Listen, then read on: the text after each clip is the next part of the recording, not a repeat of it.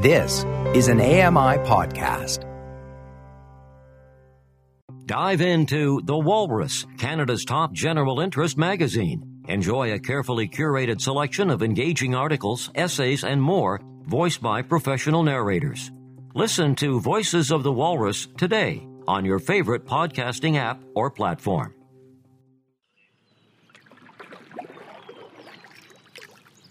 As many of you have probably already figured out, the sound you're hearing is me paddling a canoe on a quiet lake. Welcome back to Outdoors with me, Lawrence Gunther.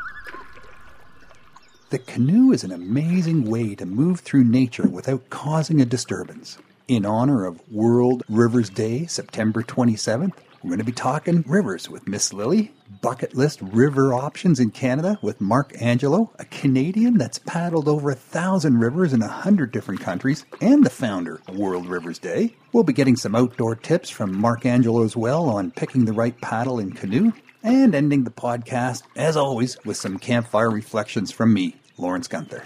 I'll catch up with you back at the campsite.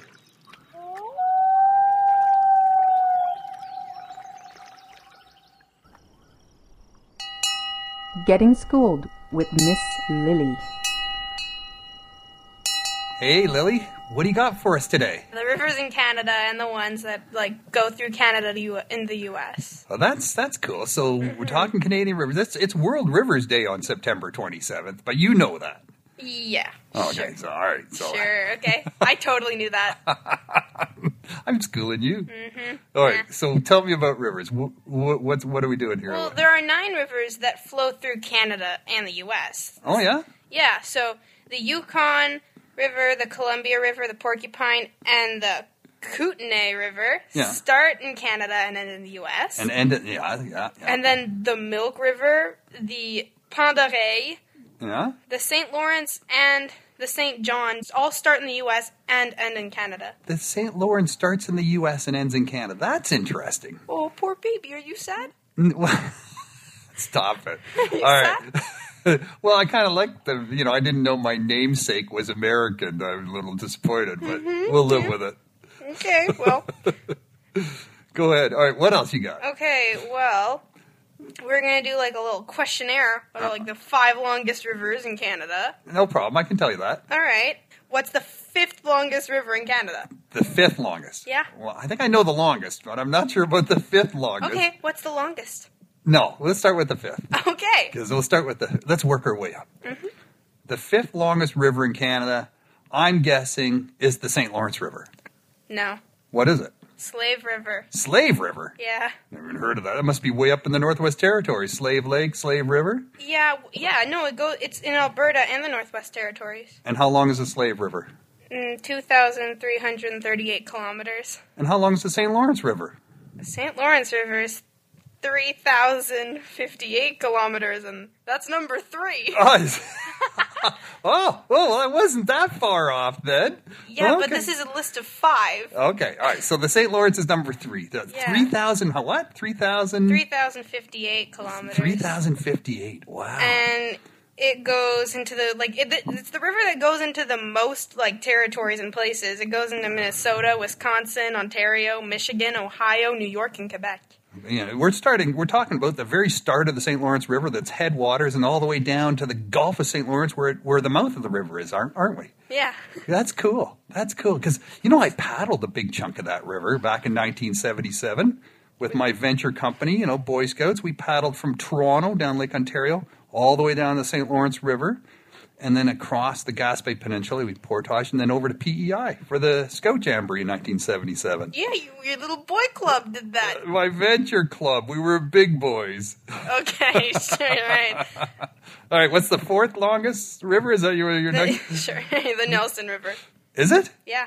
That's another one way up there. Where's the Nelson? It's in Manitoba, and it's uh, 2,575 kilometers. Wow, that's way up there too, eh? This, yeah, and the second biggest is the Yukon River. The go- second, hang on. I thought the Yukon River was the longest. No, The Yukon River starts not. in Canada and ends goes through Alaska, right? uh, yeah, British Columbia, Yukon, and Alaska. Oh, wow. And it's 3,185 kilometers. I, I was at the Yukon River when I did that uh, that uh, one hour documentary with Dave Brown up on the Yukon Territories. Yeah, I remember that. Postcards with the. You ate a lot of a lot of stuff there. ate a lot. Well, we, we were up there for I think eight days, and we did a lot of food, uh, meeting a lot of chefs And and, really things. cute puppies. And puppy. Oh yeah, Really the sled dog. You guys got to check that out. Hey, listeners, check that out. Look, Google AMI TV postcards from the Yukon. It's a great session we did up there. We did a 55 minute documentary, uh, all described, YouTube. all described, all on YouTube. Yeah, it is. Yeah. So, do you want to know what the longest river is? I mean, what can I guess? Sure, go ahead. I'm guessing the Fraser River. No, you're wrong. Well, how long's the Fraser River? How sh- I don't know. What's you don't know? no, that's not on the top five. Okay, well, how? So it's no, it's not on the top five. So it's not even the, it's not even close to being the longest. It's the Mackenzie River. the Mackenzie. yeah, and it's in all in the Northwest Territories, and Yes. it's four thousand two hundred forty-one kilometers. And how many provinces did it, does it flow through? Just the Northwest Territories. That's it. Yeah. Four thousand kilometers in the Northwest Territories. Yeah. Wow. So sorry about your little Fraser River. I don't think it even made the top ten. It might have though. I don't know. It might have. Well, Don't we'll have to look that up. Yeah. But the Mackenzie River, I spent, I've been up there a bunch of times Mm-hmm. because it goes the Mackenzie Delta. Like the river sort of branches into a, a delta, which is a whole series of islands that it flows through, and uh, that's right near Inuvik, which is sort of the, one of the main cities up in the Northwest Territories. And I've been up there a few times. And uh, the last time I went up there, I was fishing on the Mackenzie River on June 21st, which is summer solstice, which is the longest day of the year, which means the sun never goes down. It tries going down a couple times, it gets close to touching the horizon, but then it just pops right up back up again. I tell Lily, midnight, I'm standing in this guy's boat in the middle of God only knows where on the Mackenzie Delta, you know, 15 islands away from Inuvik, the city, and uh, the sun is directly over our heads at midnight. We, Wow. we, we fished all night. We, we got back at six in the morning. It was still it was bright, brilliant day. It was uh, it was one of the best fishing trips of my life. I have to admit. nice, nice. Oh yeah. That's so. That's the five longest rivers. That's so read them in order. Longest Mackenzie. Mackenzie River, the Yukon River, the St. Lawrence River, Nelson River, and the Slave River. and the Slate, and they're all pretty much up north. Yep. Wow. Oh, except for the St. Lawrence. Well, yeah, sure. Yeah. Yeah. That's uh, well. Thank you. Thank you for doing that. Yeah. Dumb dog. You're chewing on everyone's feet. He's chewing on my sock. He's chewing on my feet. Time for the bucket list.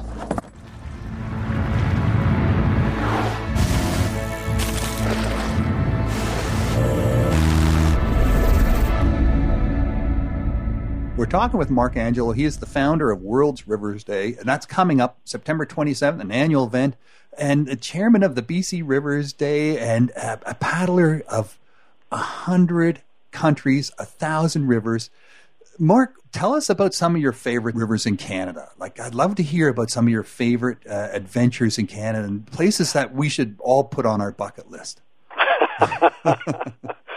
Well, you know, I've uh, uh, I've got obviously a soft spot for the the Fraser River. It's kind of my home river. You know, I've lived in this watershed for so long. Uh, but you know, there are so many others. You know, there are, are rivers like the Cowichan on on Vancouver Island, Oh, which yeah. I love. I just did a great little paddle trip on the Cowichan with our children and grandchildren. The same trip I did with our kids 30 some odd years ago, and uh, so that's a river that you know I get drawn back to. But but you know, you look across our country. You know, we've got rivers like the North Saskatchewan and Alberta and Saskatchewan. You, uh, you've got the uh, the Red in Manitoba. You've got the St. Croix in New Brunswick, uh, uh, the Mackenzie and the Nahanni up north in the territories, uh, uh, the the Shelburne in Nova Scotia, where my wife is from. Uh, Okay. uh, the up in the Yukon, you've got these great rivers like the Tatshenshini, the Alsek, uh, the Firth is one of my favorite. I'll talk about that in a minute. But uh, you know, I could just go on and on. The Gatineau, the Bonaventure in Quebec. Uh, we just live in this country that has simply amazing rivers. Uh, you know, some of my my special, I guess, memories from a paddling perspective in our country. Uh, you know, I think of the the Nahanni, you know, which is this classic, you know, paddling river. You know, uh, uh, in Nahanni National Park, it's just. a you know, a breathtaking and, and very magical waterway. Uh, You're in the you tundra know, there, you've right? got- You're in the yeah, you and you've got Virginia Falls there, you know, and the territories, which is so special. But from a wildlife point of view, you know, in terms of you know, seeing moose or caribou or Dall sheep or grizzlies. Uh, it's an amazing waterway. Uh, wow. uh, another one of my favorite is the the Firth River in the northern Yukon. It's uh, you know one of my great memories there uh, is we woke up one morning on that trip and were literally surrounded by the porcupine caribou herd uh, in, wow. in the midst of their migration. And a good chunk, not the entire herd, but a large number of caribou literally surrounded our camp. You know, they were just feeding on the. Woke up and looked out our tent, and to see all of these animals, it was just uh, an experience that I'll never forget. Wow, that sounds you know, amazing. You know, to hear all their little snorks and honks and things like that, their foot you know, falls on all around you. Then you wake up and you look out and you say, "What is making all that noise?" oh, it was incredible, and we were also up there, you know, during the, the you know the Arctic char, where oh, yeah. you know, the run was at its peak, and uh, yeah. to go out and to fly fish for Arctic char, it was uh, mm-hmm. just this magical experience, this magical uh, uh, river, and you know, certainly, uh, you know, it's a river that's, you know, it's another river that's dear to my heart, and. Uh, and you know, I go across the country. I think of rivers like the Bloodvein in Manitoba, or the French River in Ontario, the Humber River. You I've know, done it. Uh, yeah, done it. And, and it's a river you know. Yeah. And uh, one thing that impressed me, you know, my time on the Humber River. You know, it, you know, it, it empties into Lake Ontario. You know, not far from downtown Toronto. It's uh, but you know, we had this amazing trip on it. Not, you know, uh, we did, we didn't see a whole lot of people on the when we were out there, but you know we were catching brook trout and you know some brown trout. But the one thing about the Humber, uh, you know, to have such a great outing on a river close to where many people live, it, it, to me, it highlights the fact that with good management, we can maintain, you know, some great opportunities cl- close to where most Canadians live. You know, but uh, but obviously, to succeed in doing that, you have to have a real management plan. There has to be a real effort. Uh, but uh, uh, anyway, yeah. I, I feel very fortunate. Uh, another favorite of mine, I'll, I'll just yeah, yeah. You know, quickly yeah. quickly mention is uh, the Blackwater River. Uh, it's west of Quesnel, but it, it's another great paddling river. You know, uh, in our province, that uh, uh, an incredibly uh, productive fishery. And, you know, I have memories of our trips there and tying flies, catching insects, tying flies to, to match those insects. Uh, you know, it's a wonderful paddling river, rafting or canoeing. And, uh, yeah, so we just have this incredible number, this great diversity of, of river outings in our country. Uh, so many amazing waterways to explore. There really is. And I, I love the part about rivers is you put in at one spot and you take out at another. And, and normally it's all downstream, right? So, so the effort is there, but you're really making distance. You're really covering territory in a canoe. It's amazing how far you can go, and you notice that when you drive back to get your car where you start from you know, and you realize, wow, we we paddled all that way in three days. That's amazing. You know, it's like it's it's totally doable, and it gives you a sense of why these explorers were able to do that. You know, cross Canada. You know, bring furs in out and and and and trade goods in in canoes. You know, and cover these tremendous distances because you can you can do it with the paddle. Well, when you're on a, a you know rivers like the ones we've been talking about, you appreciate how you know, so long ago, rivers were literally the the very first highways, the early highways of, of our country. Yeah. You think of the role that rivers played and that the canoe has played, you know, in, in the exploration, the development of our country. Uh, yes, it's uh, to spend a, a number of days on one particular river and you get immersed in it. Uh, trips like that make you look at things in a very different way. I, I, I totally get what you're saying. I mean, I've read some books about First Nations people and their the way they use the river, like you said, as their highway, as their way of trading and communicating and, and following game and you know moving with the seasons. And then you know the settlers that came over from Europe and how they in Quebec all their farms faced the river, right? Everything faced the river. The river was the uh, the the lifeblood of all the communities. It was the way you traveled. It there was no other choices. You went by river. And then at some point we turned our backs on them, didn't we? Yeah, yeah, I I agree. You know, we we kind of lost our way for a little bit. Yeah. You know, but you know, going back to the Blackwater River, I was talking about a few minutes ago. Yeah. Uh, in our Chilcotin region, uh, that's a river that has this amazing history as well. You know, it's got an amazing history from a, uh, an indigenous perspective. It also has an amazing history in that it was part of the uh, the trail used by Alexander Mackenzie. You Oh, know, yeah, uh, yeah. when he undertook that that that journey that to the Pacific Ocean way back in 1793. First guy, first one to do it. Go across you Canada bet. by canoe. So it's experiences like that that make you look at things in a different way, make you appreciate the history of our great country uh, to a greater extent, and uh, uh, yeah, and you realize that you know rivers and, and and things like a canoe, you know, are just so important, such a big part of Canada's history. You know, most times when you're paddling a river like this, do you have to book your campgrounds in advance, or do you just pick, you know, places as you go? Well, it, it depends. You know, there are some rivers that you know are less regulated than others. You know, so it depends where you are in our country, and uh, uh, you know, uh, some of the rivers I paddle, you know, there are kind of designated spots, you know, that they want you to camp in. Yeah. Others are a little more wide open. Like uh, when we were on the Blackwater, it's it's a little more wide open. But uh, that's something that, depending on the river you're going on, you've got to look into what uh, requirements or regulations might be in place along those lines. Uh, a lot of private landowners are not too keen on people just, you know, pulling their boat off on their property, and uh, Yeah. uh, so you you just have to be aware. And as you said, for any river trip, you'd want to do your homework and and uh, and gather as much information as you can. Then then there's the difference between the you know fast moving rivers with white water and and slow moving rivers like the Humber that you mentioned, which is just a real meandering river. It's just you know with no real fast water to speak of, you know, nothing technical. It's just a meandering river that that's you know right in the middle of the GTA Greater Toronto area, and you you plunk your canoe in and boom, all of a sudden you think you're in the wilderness. It's uh, absolutely astonishing, absolutely astonishing.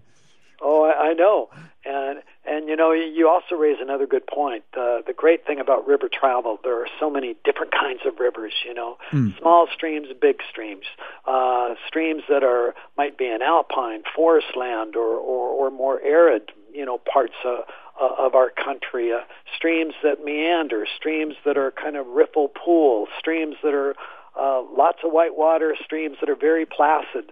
Uh, the great thing about river travel is that every river is different, and every river offers uh, a different and unique experience.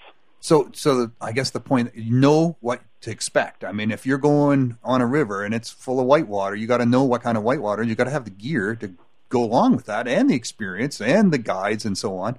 And if it's sort of a more of a meandering river, it's a you know like you know that Humber riverbed. You don't want to do that with a canoe with three keels on it because you got to be turning all the time, and a canoe with three keels does not turn that well. I learned that Oh, the but- hard way.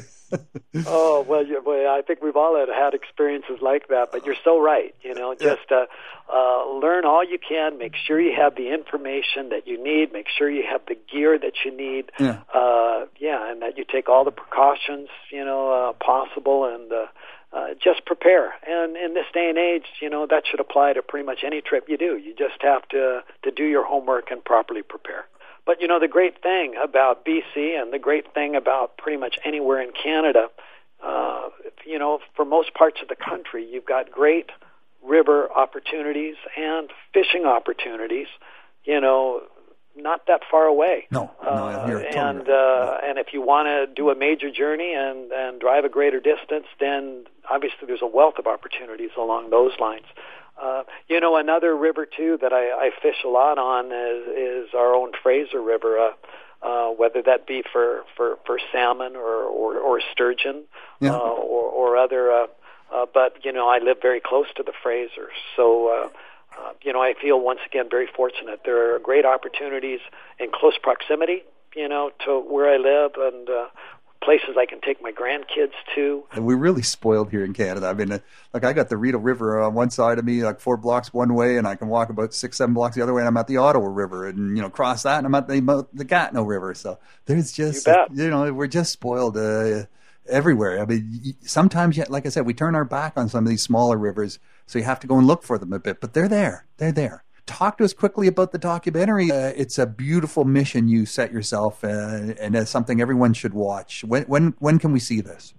Oh well, Lawrence, thank you. Uh, yeah, last paddle. Um, one Life, A Thousand Rivers. Uh, it's going to start the International Film uh, Festival circuit uh, in the new year.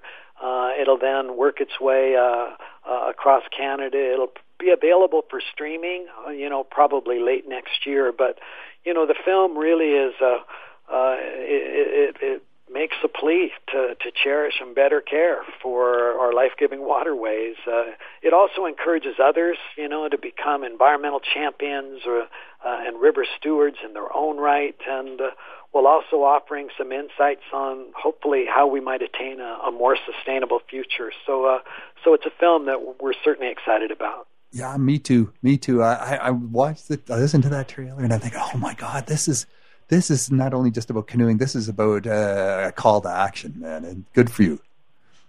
Oh well, thank you so much, Lawrence, and I greatly appreciate all that you do. Thanks, man. That, means a lot to me. I appreciate it. Thank you. Let's talk gear a bit, Mark. You know, how do you pick the right paddle? Well, you know, so much depends on on one's uh, you know level of comfort. Uh, you know, your your height. I pick a paddle that comes right to my chest plate. You know that uh, that that feels right to me. Uh, but uh, you know, I think a lot of this is is individual preference. You know, but uh, when it comes to gear too, are, are you into? Are you talking? Uh, obviously, canoeing uh, or rafting, kayaking. You know, they're they're all different. All different. Um, but you know, just speaking from a, a, a canoeing perspective in terms of gear, I'll, I'll just quickly mention that. Uh, uh, you have to give a lot of thought. If you're into buying gear, give a lot of thought as to where you plan to paddle. Um, also, for how long? Are you looking at short day trips or multi day trips? Uh, what conditions do you want to encounter? Uh, we've talked a little bit about lake and flat water opportunities. Uh, well, when picking a canoe as an example, you know, those boats tend to be flat bottomed, uh, they emphasize stability.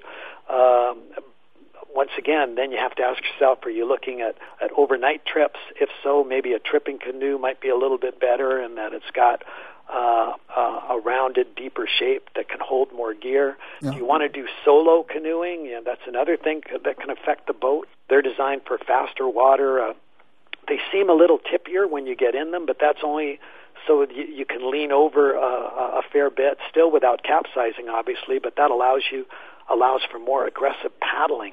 When you're picking a, a canoe, uh, give some thought as to where do you want to, or what are your plans yeah. in terms of paddling. Uh, for instance, uh, are you looking at primarily day trips or multi-day trips? What conditions do you want to encounter? Are you looking at flat water or white water? Uh, if you're interested primarily in, let's say, lakes and flat water, those boats tend to be flat bottomed and uh, um, they emphasize, you know, the yeah. good stable boats. Yeah. If you're planning on overnighters, then you should look maybe at a tripping canoe, uh, which can hold a little more gear. Um, or if you're going to be doing solo canoe trips, then too, that's something you should know up front and yeah. think about before you make your purchase. If you're in, if you're interested in the river or whitewater side of things, uh, then you're talking about boats that are designed for faster water boats that can accommodate uh, a more aggressive kind of paddling um, uh, approach. Uh, and the other big yeah. choice to think about is if if you decide whether you're a lake or flatwater person or a river person, or a river and whitewater person, or you want kind of a boat that kind of straddles the both of them. Uh, then you think about things like hull materials, and you can look at things like plastic or polyethylene. Tough as nails. Uh, Tough as nails. Uh, yeah. Great boats. And high quality. Yeah. You bet. And high quality boats have at least three separate hull layers that kind of sandwich an inner layer of foam. Uh, uh, that's one option. Yep. There are also some great fiber or fiber component boats out there made of layers of fabric and carbon fiber and Kevlar and, or other materials. Super lightweight. The, yeah. The advantage of those boats, they're 20% lighter, yeah. Uh, yeah. and they're they're faster and more efficient, but they tend to be more expensive. Oh, yeah.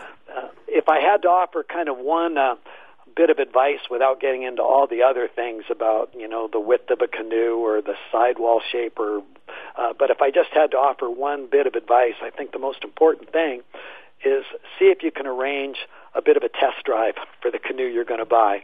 Uh, if uh, uh, just to make sure it's the canoe for you. Mm. Um, but there, there's all those things to consider before you go out and make a purchase. Thank you so much for that. Uh, there is a lot to think about, uh, for sure. I mean, you know, if you have to do a lot of portage, and some of those fiber, carbon fiber boats, uh, they're so light, they're, they make all the difference when you're carrying that thing on your shoulders. I mean, Oh, I love bet. those those plastic boats, like you said, with the foam. You know, they never sink. That you can bounce them off rocks. They never crack. But they're a little heavier, and if you're going to do a lot of portage, I tell you one thing: when we portage some of those plastic boats, we don't even take the gear out. We just skid them. We just drag them over the ground and the, from one end over the rocks and back into the river. They just they take it. They just take it. You know, they don't care. It, you know, they're meant to be beat up like that. They they it doesn't seem to hurt them that much. But Well, uh, I think we've all had some portaging experiences where we were carrying boats uh, uh, that were quite a bit heavier than we would have liked. Yep.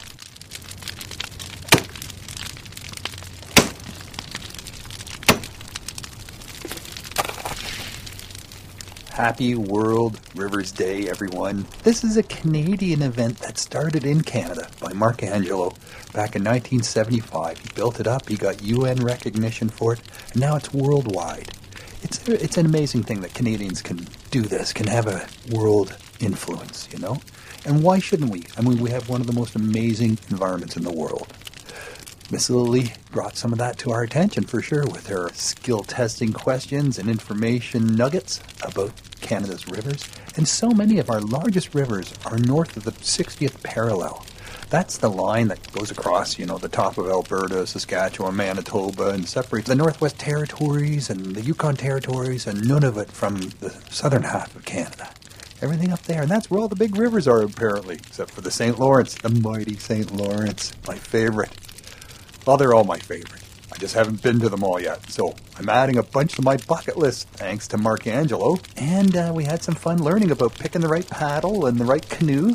There's a lot to it, you know. There's so many different ways to make these things and build these things. So uh, follow Mark's advice for sure. You know, as a blind paddler myself, you- can stern a canoe. You can be in the back of the canoe with low vision. As long as you can see the shoreline, you can sort of steer your way down the lake. And that's great, you know, being in the back and steering. I love it. But if you don't have enough vision to see the shoreline or the rocks, you should be in the front.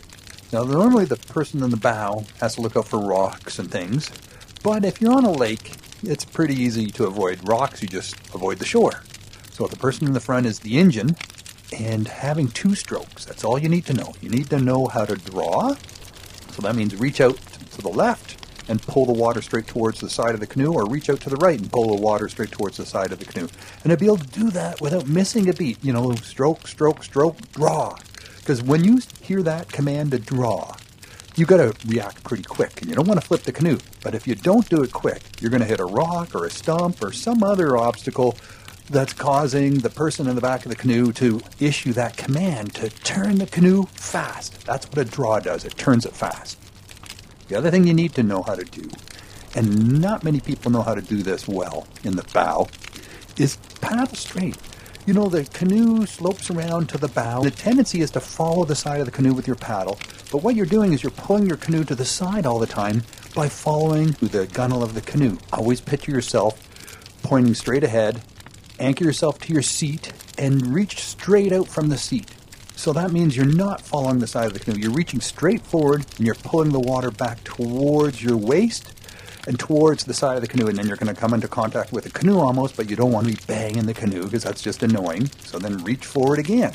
Now, if you can do that, if you can paddle straight instead of following the edge of the canoe and pulling the canoe sideways, you're going to make the person in the stern's life a lot easier. You're going to go straight, you're going to go faster and easier, and you're going to be welcome in that canoe anytime. Follow me on Facebook, Twitter, and Instagram, or visit me at lawrencegunther.com to keep up to date on my blogs and videos. Subscribe to get the latest episodes of Outdoors with Lawrence Gunther by visiting your favorite podcast provider. We're dropping new episodes every Friday, folks. And please take some time to rank us and give us some comments on your podcast provider's site so other people will learn about our new show. Send me your feedback, suggestions, and questions on email at feedback at ami.ca or on Twitter at AMI Audio. I want to thank Nazreen Abdel Majid, Sam Robinson, and Paula Deneen. They're my technicians. The manager of AMI Audio is Andy Frank. I'm Lawrence Gunther, and thanks for joining us here on Outdoors with me, Lawrence Gunther. And uh, thanks from Lily, too.